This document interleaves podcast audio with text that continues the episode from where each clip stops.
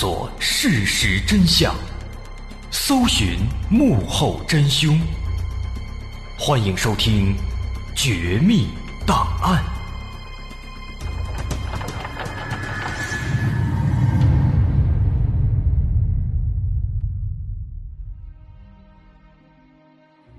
还原事实，探索真相。欢迎来到我们今天的《绝密档案》，我是大碗。今天咱们要说的这起案子发生在日本，这是一起充满了悬疑色彩的案子，也是日本的几起著名的悬疑案件之一。说在两千年的最后一天，这原本是大家高高兴兴的准备过年的日子，但在东京世田谷区的一位老奶奶，她的一通报警电话。却让所有人都陷入到了恐慌当中。二零零零年十二月三十一号上午十一点左右，日本警方接到了一位六十八岁的老太太的报案。对方显然受到了惊吓，半天才组织好语言，颤颤巍巍地说自己的女儿一家四口全部被人杀害了。案发现场惨不忍睹，一家四口被凶手捅了几十刀。分别倒在家里不同的位置，而在勘查过程当中，警方也发现了很多难以解释的疑点。他们发现凶手在杀人之后，非但没有仓皇逃走，反而镇定自若地从死者家的冰箱里拿出雪糕、水果等等食物，不慌不忙地吃了个遍。吃完之后，就像在自己家里一样，打开了书房里的电脑，开始上网。甚至把自己身上的帽子、手套等等衣物都整整齐齐地叠好，留在了案发现场。但尽管凶手留下了如此之多的痕迹和线索，警方却依然无法查清凶手的真正面目。这起案子到底是怎么回事？咱们还是从两千年十二月三十一号这天老太太的报案开始说起。这起案子。发生在东京的世田谷区的一栋普通的小别墅里。两千年十二月三十一号上午十一点，一位六十八岁的老太太打算叫上自己的女儿一家四口出门逛街。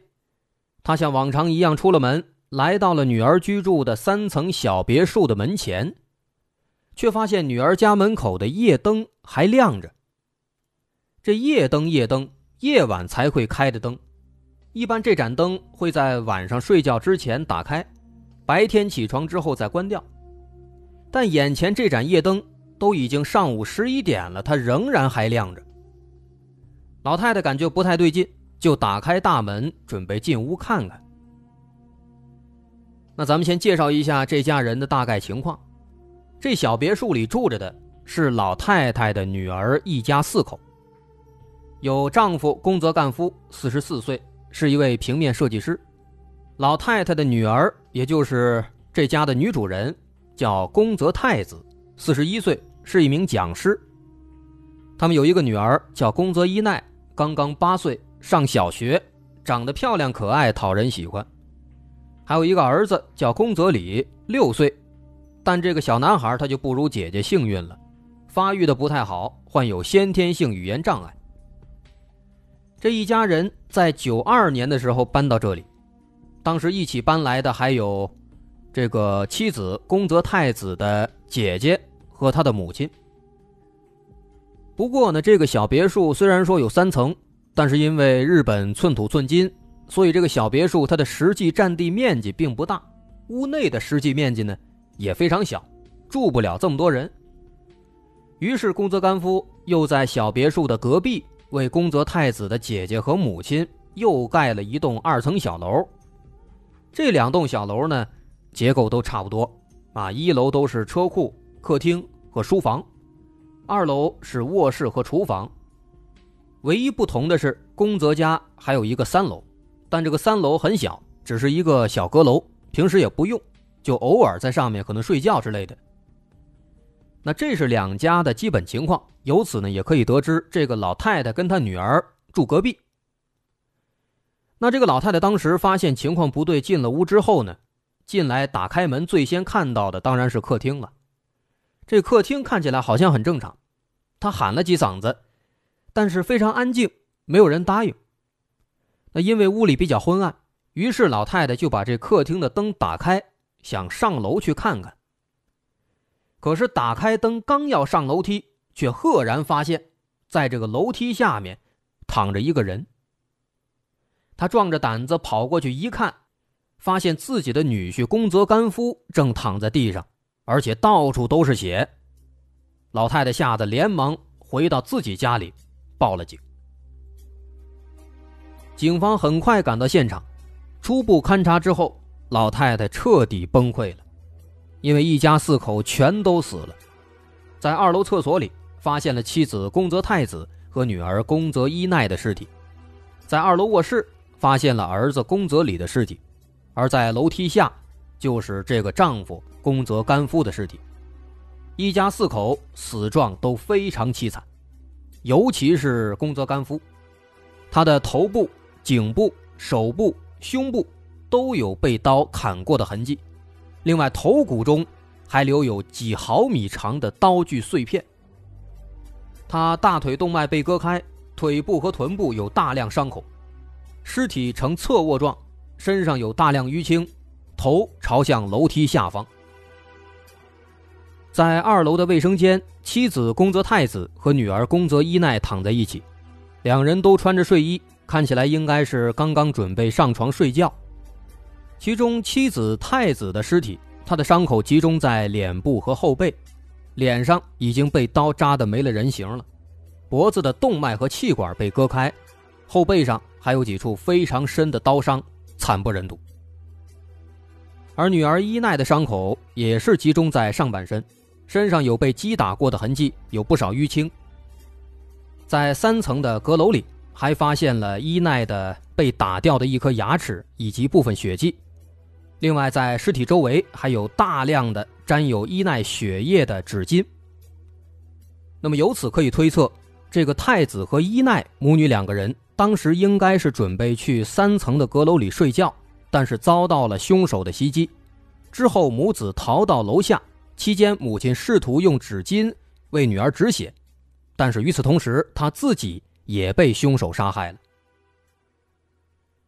不过，相比于这前三个人，他们的儿子宫泽里却是唯一一个死的比较安详的。宫泽里被凶手掐住脖子，因为机械性窒息而死。这就是一家四口的尸体，他们的大概状况以及他们的死因。那么，在这儿有一点非常奇怪，警方通过调查发现，在整个案发现场。并没有非常明显的打斗的痕迹，这是为什么？我们可以先思考一下。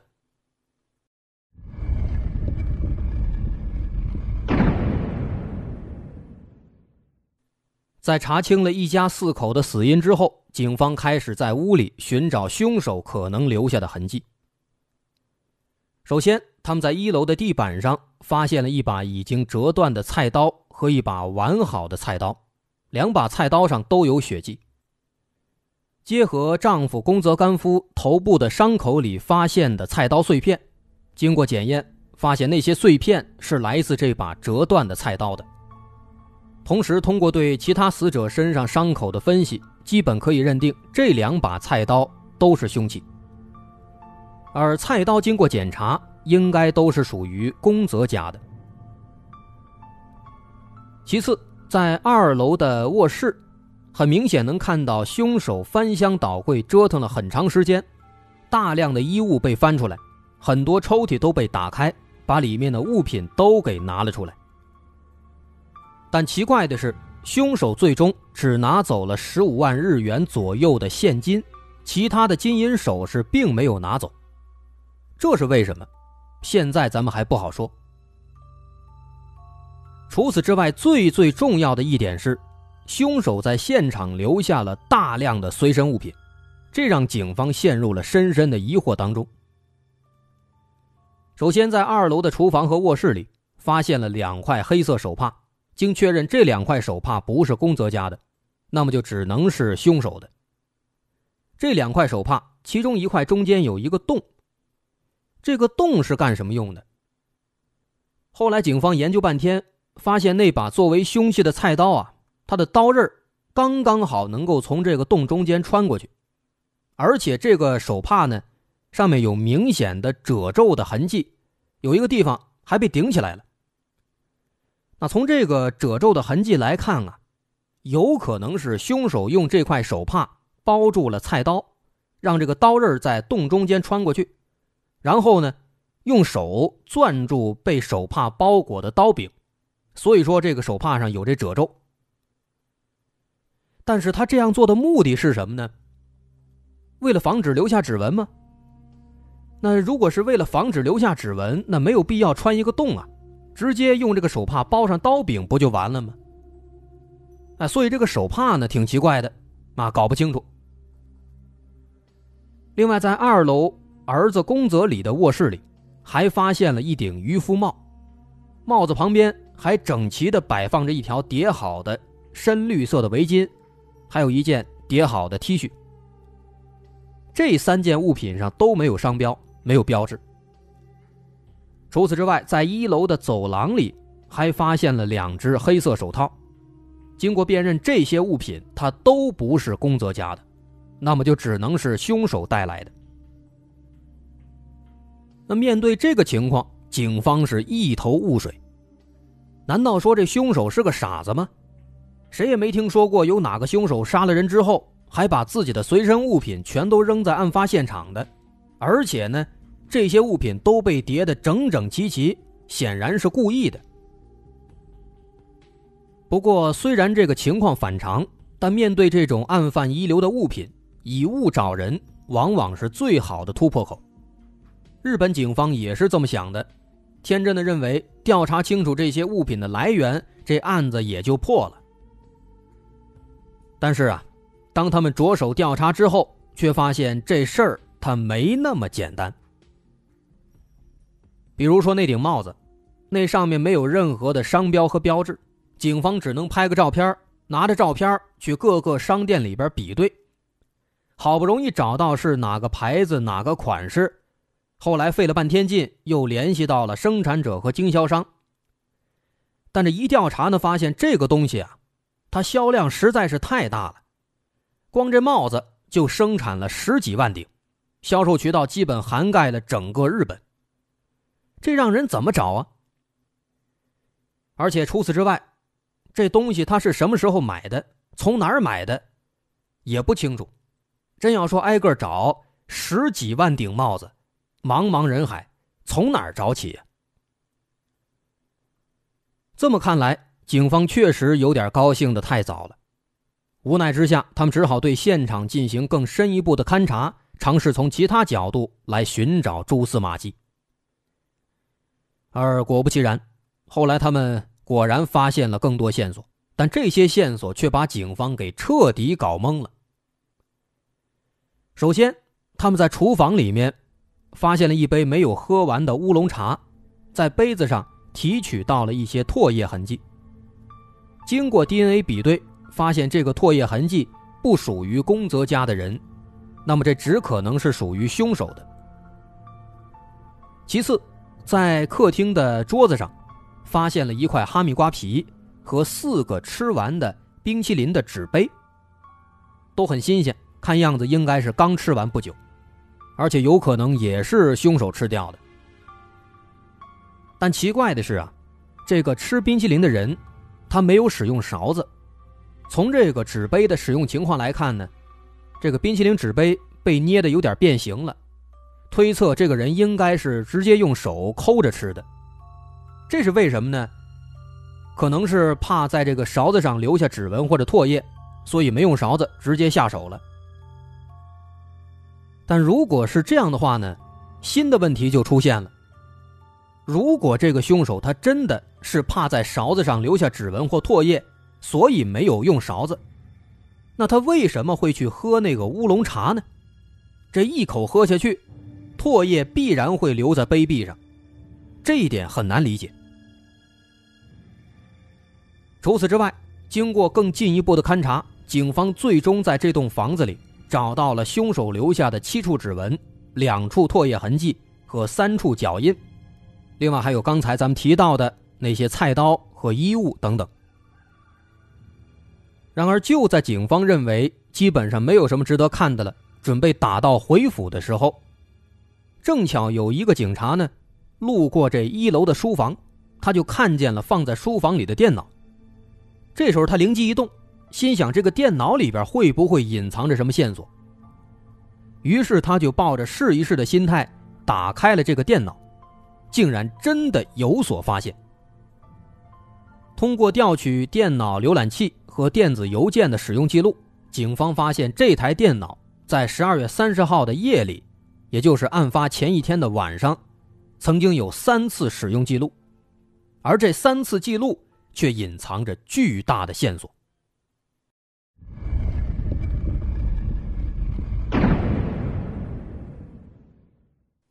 咱们来好好说说这三次使用记录。通过技术手段得知。这电脑第一次使用是在三十号晚上十点二十，使用者打开电脑连上网之后，浏览了男主人宫泽干夫的工作室网站，然后又打开了一个话剧的订票网站。看了一会儿，在十点三十八分左右，使用者输入密码，登录了宫泽干夫的电子邮箱，并且发送了平面设计相关的电子邮件。那么这一次使用记录，警方判断这应该是男主人宫泽干夫自己在使用，因为浏览的是他的工作室网站，登录的是他自己的邮箱，发送的也是跟他工作有关的内容。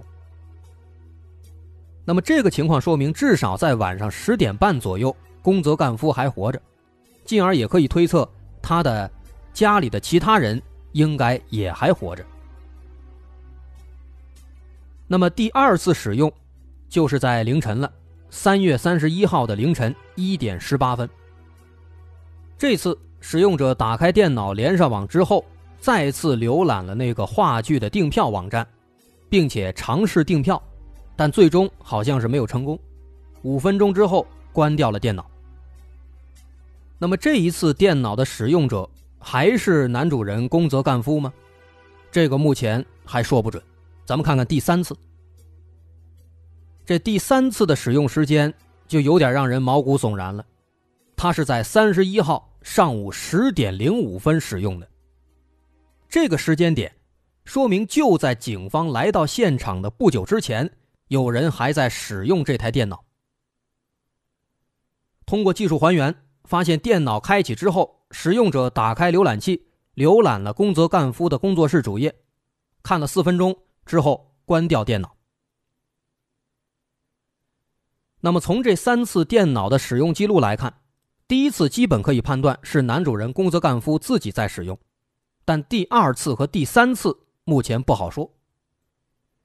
那么为了确定第二次和第三次的使用者，首先就要知道死者的死亡时间。于是警方把宫泽干夫的尸体带回警局。法医对他的胃里的消化物进行了检验，之后初步判断他的死亡时间应该是在十二月三十一号的凌晨零点左右。然后我们再来结合电脑的使用时间，第一次开机是在三十号晚上十点多，那么结合使用者的操作内容以及死者的死亡时间，这个时候毫无疑问是宫泽干夫本人在使用。那第二次开机。是在三十一号凌晨一点多，这一次应该就是凶手在用了。其实从这个操作内容上也能猜出来，啊，这第二次呢，刚也说了，使用者打开了第一次开机的时候浏览的那个订票的网站，想订票，但是没成功，啊，有可能是订票需要某些身份验证，但是呢，这个凶手他毕竟不是宫泽干夫本人，所以说没有成功。那接下来最最奇怪的就是第三次了，这第三次开机时间是在三十一号上午十点零五分。前面也说了，这个时间让人细思极恐。